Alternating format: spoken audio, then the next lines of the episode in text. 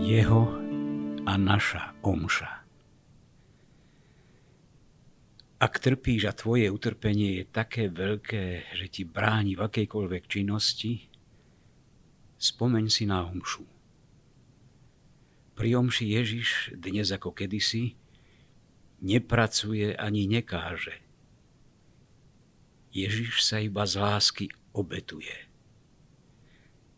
V živote možno konať veľa vecí, povedať veľa slov, lenže hlas bolesti a zda nečujný a iným neznámy, hlas bolesti obetovanej z lásky je tým najhlasnejším slovom, ktoré preráža nebesá. Keď trpíš, ponor svoju bolesť do tej jeho. Recituj svoju omšu. A ak tomu svet nerozumie, netráp sa. Stačí, že ťa chápe Ježiš, Mária a Svetý.